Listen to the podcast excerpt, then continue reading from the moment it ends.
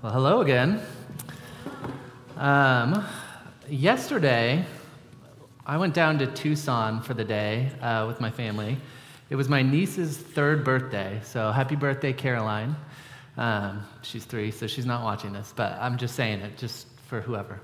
Um, so we went down to Tucson, and you know, with now we're a family of five, and so packing up is kind of a pain and I'm getting all the boys into the car, and now Judah's in the, the third row of the car, and so in order to get him all buckled up, like you gotta shove your head in and like reach and get it all, and I get them all buckled in, and Sarah's inside feeding the baby. You know, we're just about to go, and she yells, "Don't forget to make the boys go to the bathroom." And I'm like, "Oh, cool." And so I unbuckle our kids, and I get them back out of the car, and Judah goes to the bathroom, and then our three-year-old Cohen, um, he, I bring him to the toilet and I'm like, all right, go to the bathroom, buddy. And he says, no, I don't, I don't need to go. And I'm like, well, I understand that you don't think you need to go to the bathroom, but like, we're about to get in the car for two hours. You know, I'm explaining things to a three-year-old that a three-year-old can't understand. And I'm like, just get on, just go on the toilet and go to the bathroom. Just do it. And he's like, no, I'm not going to do it. We get in this little kind of ar- arguing match, and where at, at some point he kind of just starts like, no, I already went, you know, he's like angry now, he's yelling. And I'm like, fine, fine, whatever. If you say you've already gone, then okay, whatever. And so we get into the car, get them all rebuckled. Uh, we pull out, uh, we get to the first stop sign, we turn left, and almost immediately after that, Cohen, our three year old, yells, I gotta go potty, I gotta go potty. Like panicked because he has to go so bad. And I don't know if you've experienced this as a parent, but like, it's like this kind of frustration, this anger that bubbles up. And I, am like, this is exactly what I warned you about. I was just talking to you about this. And here we are, just like I said we would let, you know, like we have hardly left the driveway. And you know, we made it to 40th Street, and th- we made it not even half a mile till we pulled off in Starbucks and had to change his underwear because he peed his pants in the literal 30 seconds that, you know, it, it was just so frustrating for me. Um, but I, I, just remember feeling like this is, we just talked about this, right? Today, uh, we're, we're talking about Exodus 32. And two weeks ago, uh, God gave the Israelites the Ten Commandments. We read about these Ten Commandments that God gave the Israelites these rules, this, this law, in order that they would flourish. Like for their own good, He gave them this stuff, this, these laws. And in Exodus 32, I feel like God has got to be like the, the dad whose kid just peed himself after, you know, because he's like, I just gave you these, I just told you what to do, and here you are doing the exact opposite. Like, I just, we, we have hardly pulled out of the driveway, Israel. Like, we are barely even g- gone anywhere, and here we are doing the exact thing that I asked you not to do. Um, and so, before we open up scripture, I'm just going to pray for us and we'll get into it. Lord, thank you for your word. Thank you that it uh, reveals who you are, that it shows us who we are. God, help us uh, just to see you this morning. Would you remove any distractions? And uh, God, would we just leave a changed people? It's in your name we pray. Amen. All right, so in Exodus chapter 32, verse 1, it says this that when the people saw that Moses was so long in coming down from the mountain, Remember, Moses has been up on the mountain receiving the, the, the, how to build the tabernacles. We talked about this last week. He's been up on this mountain. They gather around Aaron, who's kind of the number two, Moses' brother. They gather around Aaron and say, Come, make us gods who will go before us. As for this fellow Moses who brought us up out of Egypt, we don't know what's happened to him. Aaron answered them, Take off the gold earrings that your wives, your sons, and your daughters are wearing, and bring them to me. So all the people took off their earrings and brought them to Aaron. He took what they handed him and made it into an idol cast in the shape of a calf, fashioning it with a tool. Then they said, These are your gods, Israel, who brought you up out of Egypt. Now, this seems a little strange to us, right? Moses has been gone for, the Bible tells us, 40 days he's up on this mountain. So he's been gone for a little while. And at the first sign of uncertainty, the first, uh, first sign of fear, of, un, of the unknown, what's going to happen next, the people make for themselves a golden calf. And, and as Americans in 2023, we think that makes no sense at all. But you got to remember, for these people, the golden calf is actually what made sense to them. The golden calf was tip, a typical god in Egypt. Right? There's this god Apis back in Egypt, and they would make golden statues of these, uh, of these gods, uh, including this golden calf. And so this is what they knew. This is, this is what, where they came from. This is going back to what they were before, right? There were all sorts of statues like this in Egypt. And here's, here's the deal the Israelites, they belonged to Yahweh, but they were behaving like Egyptians still. This is what they had seen. This is what made sense to them. And as soon as they get into this place where they're questioning, where's Moses? What are we going to do next? They just go back to what they were doing before. This tends to be actually a little bit of a pattern throughout Scripture, um, and it's a problem. It's a problem because in Exodus 20, like we talked about earlier, when God gives them the Ten Commandments, He says this He says, I am the Lord your God who brought you out of Egypt, out of the land of slavery. You shall have no other gods before me. You shall not make for yourself an image in the form of anything in heaven above, or the earth beneath, or in the waters below. You shall not bow down to them or worship them. So here we are, 12 chapters later. God has given them these commands, and it's almost like they're using these commands of what not to do as directions of what they're going to do. Right? It's like it's almost like word for word. They're, they're like, all right, God said not to do that, so we're going to do it. Right? But, but this, is, this is so common throughout Scripture that people would go back to their old ways. They go back to their old gods. They go back to their old life. Right? When uh, Jesus, after he dies on the cross, the, the disciples are distraught. They don't know what to do, they don't know what's going to happen next, they're feel, fearful. And where does Jesus find Peter and James and John and Andrew, these fishermen? They're out fishing on the lake. They're back to doing what they were doing before they met Jesus, right? They've gone back to their old life. Jesus actually uh, gives us some direction on this in Luke chapter 9, verse 62. He says, No one who puts a hand to the plow and looks back is fit for service in the kingdom of God. For us as a non agrarian society, we're like, that doesn't make any sense. What do you mean, put your hand to the plow and look back? But if you think about it, if you were plowing a field with an animal and you had this plow, and if, I don't know if you've ever seen a farm before, but they make really straight lines, right? And they plow up the dirt, make these straight lines. If you start looking over your shoulder, looking back behind you, you start to veer off course. And one row veering off course becomes another row that's even worse, and another row that's, and then all of a sudden it's a mess. And God is likening this, Jesus is likening this to us when we look back to our old life, when we're like, I- am to go back to what I used to be doing. I'm to go back to who I was before I met Jesus. Um, and, and, what he's actually calling us to do is, is to get rid of the old life, to burn the ships, essentially.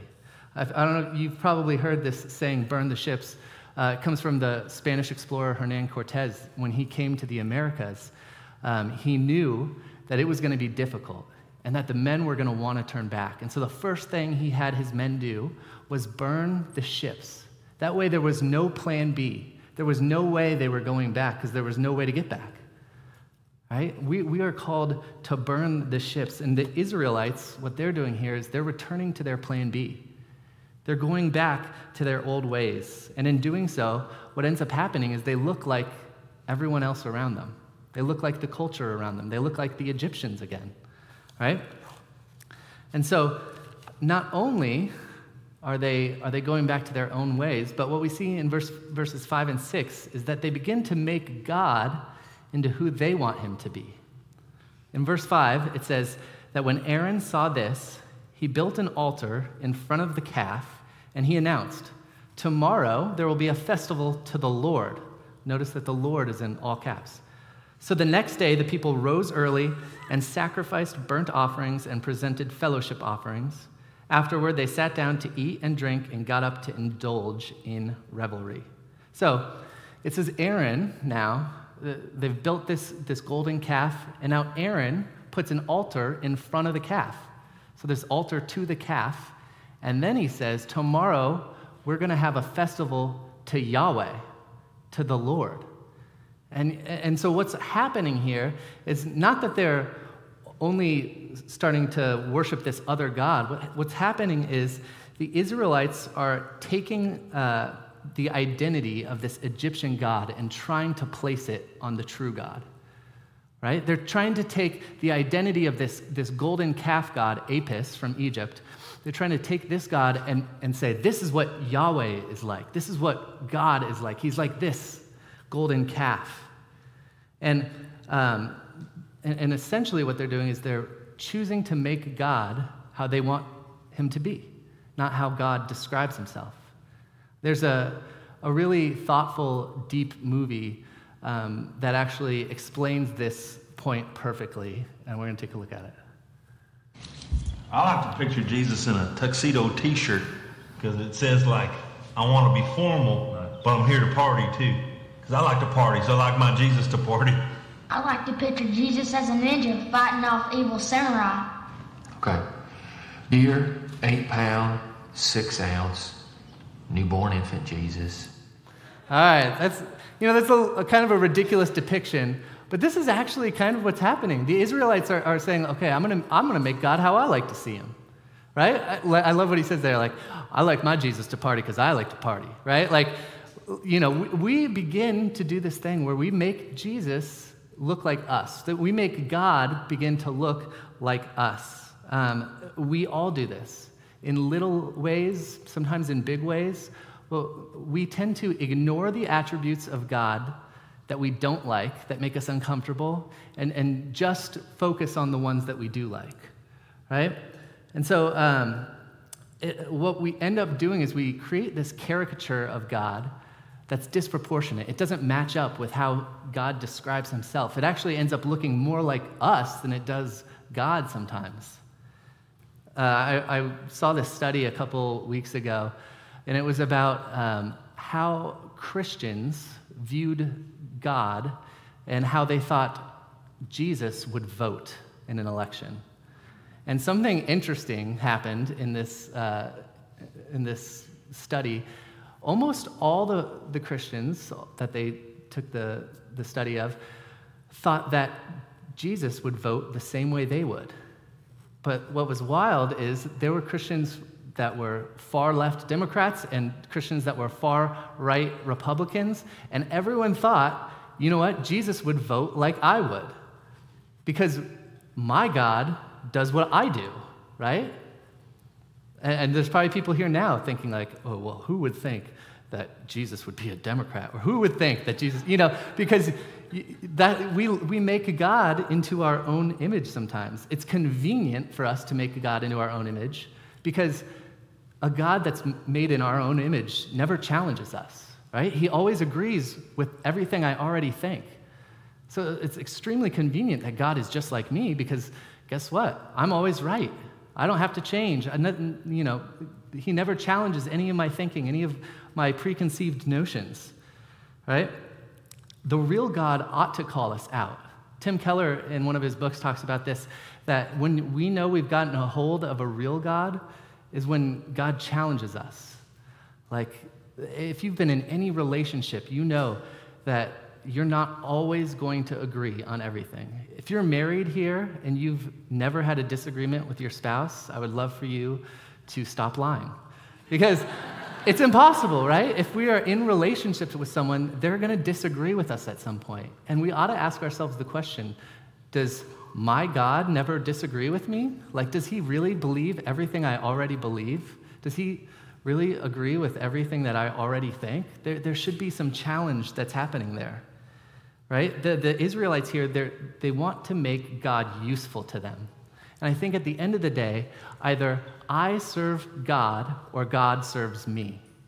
And, and God is asking us this question Will you worship me as I am, or are you, are you going to worship me as you want me to be?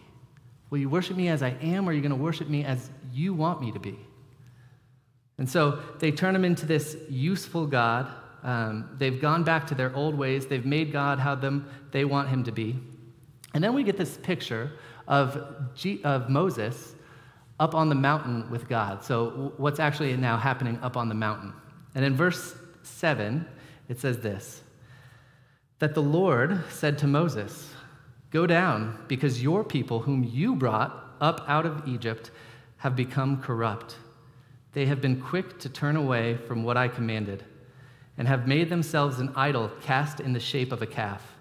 They have bowed down to it and sacrificed to it, and have said, These are your gods, Israel, who brought you up out of Egypt. I have seen these people, the Lord said to Moses, and they are a stiff necked people. Now leave me alone, that my anger may burn against them, and that I may destroy them. Then I will make you into a great nation. See, this is, we actually get a picture here of the holy God, the, the God of justice that tends to make a lot of us uncomfortable. This, you know, God's anger, angry, he says, says here with his people. But I want to point out, he ought to be angry. Because uh, just a couple of verses ago in Exodus 24 7, God made a covenant with his people. He said, I'm going to be your God and you will be my people. And in Exodus 24 7, they agree to the covenant and they say, We will do everything the Lord has said, we will obey. They, tell, they make this covenant with God, and almost immediately they're breaking this covenant. This would be as if you got married, you make these covenant promises to your spouse, right? Like, I, I for sickness or in health, um, you know, forsaking all others, I commit myself to you. You make these covenant promises to your spouse, and then on your honeymoon, you go and have an affair. The, the spouse ought to be angry, right? Because they love you. And this is the same way with God. He's angry because he loves them. They've covenanted with one another. And so he, he ought to be angry. And he calls them actually stiff necked people. I love this term, stiff necked people. Um, you know, in the past, God has called them a holy nation or a royal priesthood. And this is the first time he's given them a, a new name that's not great. It's a stiff necked people. It's not the last time, actually, that he'll say this about the Israelites. Um, but where this term actually comes from is uh, in this agrarian society, you know, when you would plow the field, you would have to take uh, the yoke, which you would put over the animal's head and attach to uh, the plow. And a stiff necked animal would not bend its head down in order to allow you to put the yoke on it. And so th- it would be this stubborn animal that just wouldn't allow you uh, to, to put the yoke on. And, and really, uh, you know, what it's a picture of us, uh, for us today, I think, is I don't know if you've changed like the diaper of a six to eight month old, but they flail and, and they kick. We had Cohen, our, our wild one, he would flail and kick and scream like, you know, just bloody murder, like it was horrible. And the whole time you're thinking, I'm trying to help you, dude. Like, I'm wiping the poop off your butt and you are like, you're mad at me? Like, I'm just trying to help you out here. And this is what the Israelites are like with God. God is saying, Look, I'm trying to help you. I'm trying to give you this yoke. Jesus says, My yoke is easy, my burden is light. He's trying to give them this, this good thing, and they won't have it. They're stiff necked, they're stubborn. Right? They refuse to wear their master's yoke. Um, it's a good thing none of us in here are stiff necked, right? None of us have this problem. Um, I, I, created a little uh, assessment for us called the stiff necked assessment. All right? And, and these are a couple things we can go through. If, uh, the first is do you tend to take things personally? Are you just so easily offended? Every, you know, everything someone says offends you. Jesus was unoffendable. Like, Jesus knew who he was, and, and he knew where his value was. He had nothing to prove. He was unoffendable. And, and I think if we are just so easily offended, everything's about us, that might mean we're stiff necked people. Stiff necked people are usually very prideful. Um, number two, you think my feelings are the most reasonable. You, you, you, you know, oh, I don't know why she reacted that way. I would have been fine with it. I wouldn't, that wouldn't have bothered me at all, right? Like, I'm the reasonable one. Everyone should act like I'm acting. Um, the other person is always the person who needs to change or apologize. Are you constantly getting into arguments where, man, all these people are so messed up? Well, guess what the common denominator might be? That you're a stiff necked person. If you're listening to this and you keep thinking of others who need to hear how stiff necked they are right now, right? I, uh, someone uh, a couple months ago, uh, my buddy Keaton, he came up to me after a sermon. Um, I think I had been talking about humility in the sermon. And he came up and he said, That was so great, man. Like, you know, my wife really needed to hear that.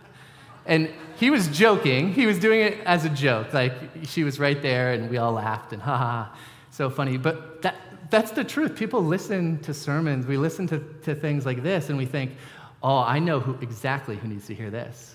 Like, it's not about me, it's about person sitting next to me, it's about the person back at home. I'm going to send them the link, right?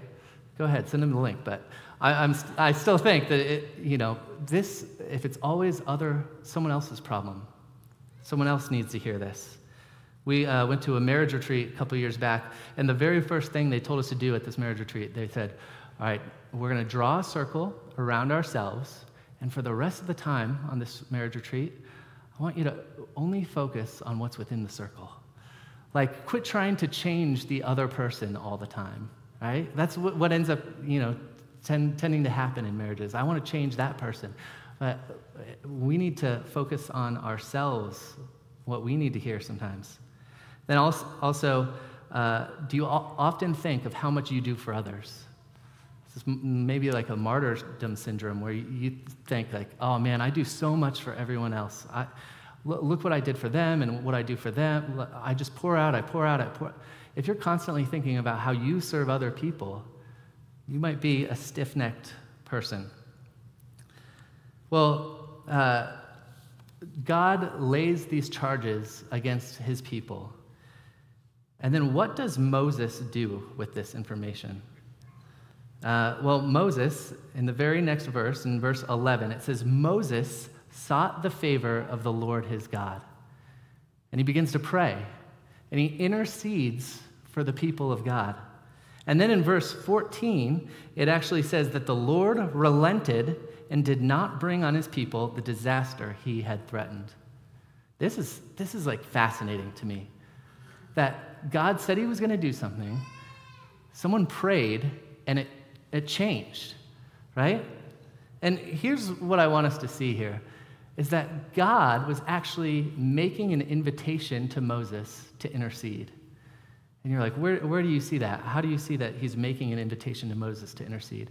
Well, God easily could have just done what he was going to do, right? He could have gone and just wiped out the people and, and said to Moses, hey, by the way, when you get down the mountain, no one's going to be there. Like, it's just you now. Right? But he doesn't do that. He goes to Moses. He, he tells him, hey, this is what the people are doing. It's bad. I'm angry. And I'm, you know, I'm going to start over and it's just going to be you. Like, you're, I'm going to give all the blessing to you now, Moses. He's giving Moses an opportunity to intercede for the people. This is um, something that happens over and over, actually, through Scripture. In the Old Testament, there's 33 times that speak of God changing his mind. Uh, it never says like he repents of sin, it, it just says that he relents of calamity or destruction or disaster. Um, in all of those cases but one, it's because either the people repent or because some holy man or prophet intercedes on the people's behalf. Isn't that fascinating? 33 times. And you remember in Jonah, the, the story of Jonah, after the, you know, the whole big fish thing happens, he's in Nineveh. He basically gives them the shortest sermon of all time. He just says, 40 days and you're overthrown. Like he just gives them this warning. And Nineveh, what do they do? They repent. They change their ways. They turn to God. And, and it says that because they repented, that God did not bring the disaster. He didn't do it. Right? There's this implied promise throughout Scripture that when, when people repent, God will relent. Jeremiah 18 actually says it pretty explicitly in verse 7. It says, If at any time I declare concerning a nation or a kingdom that I will pluck up and break down and destroy it, and if that nation concerning which I have spoken turns from its evil, I will relent of the disaster that I intended to do it. And if at any time I declare concerning a nation or a kingdom that I build up and plan it, and it does evil in my sight, not listening to my voice, then I will relent of the good that I had intended to do it. I think so often we think our prayers don't do anything, right? Like God is sovereign, which He is, and so why even pray? But throughout Scripture, we see God responding to prayers within His sovereignty. We can't control God to do something, but, but God wants to hear us pray. He's inviting us to intercede. It's like when your kids come to you asking for something for their sibling. That's what intercession is like. That your kids come to you and ask, like, hey, uh, you know, I, I can't imagine if my five year old came to me and said, hey, you know, my three year old brother, he seems a little sad today. Could we give him some extra love? Like, I would be overjoyed to do that, right? That's what intercession is like. Too often, we end up not asking because we don't think God is going to do anything. But throughout Scripture, I think we're told to ask boldly while we still surrender completely. This is what Jesus does in the Garden of Gethsemane uh, before he goes to, goes to the cross. He says, Abba, Father, all things are possible for you. Remove this cup from me. He asks boldly, and then he says, Yet not what I will, but what you will, be, but what you will. He surrenders completely. We can ask boldly and surrender completely. And so God hears Moses and he relents. And uh, Moses ends up, he goes down the mountain, he sees what's happening. Uh, you know, he completely destroys this, this image, this false God, um, grinds it up, makes them drink it in their water. He has to squash this rebellion. It's very harsh, it's, very, it's rough. Um, but then something interesting happens in verse 30. It says that the next day, Moses said to the people, You have committed a great sin. So now it's the next day. You have committed a great sin.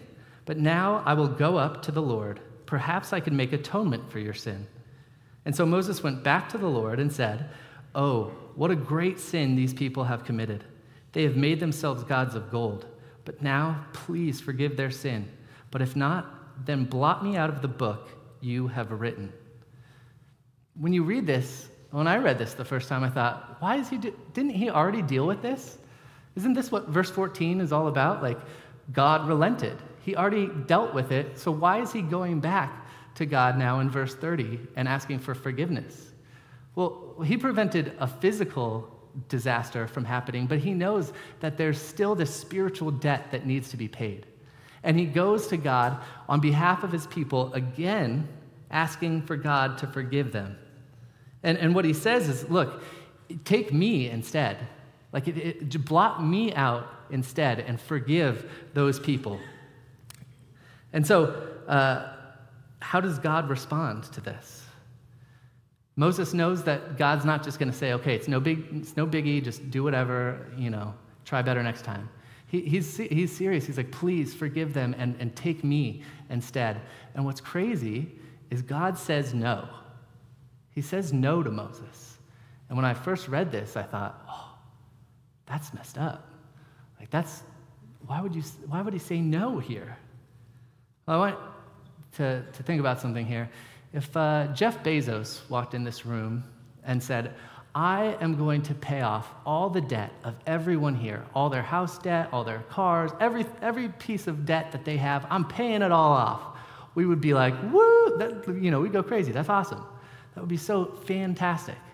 Now, when I walk up here on stage and I say, I'm going to pay all your debt, everyone in this room, no one gets excited because I don't have the capacity to pay everyone's debt, right?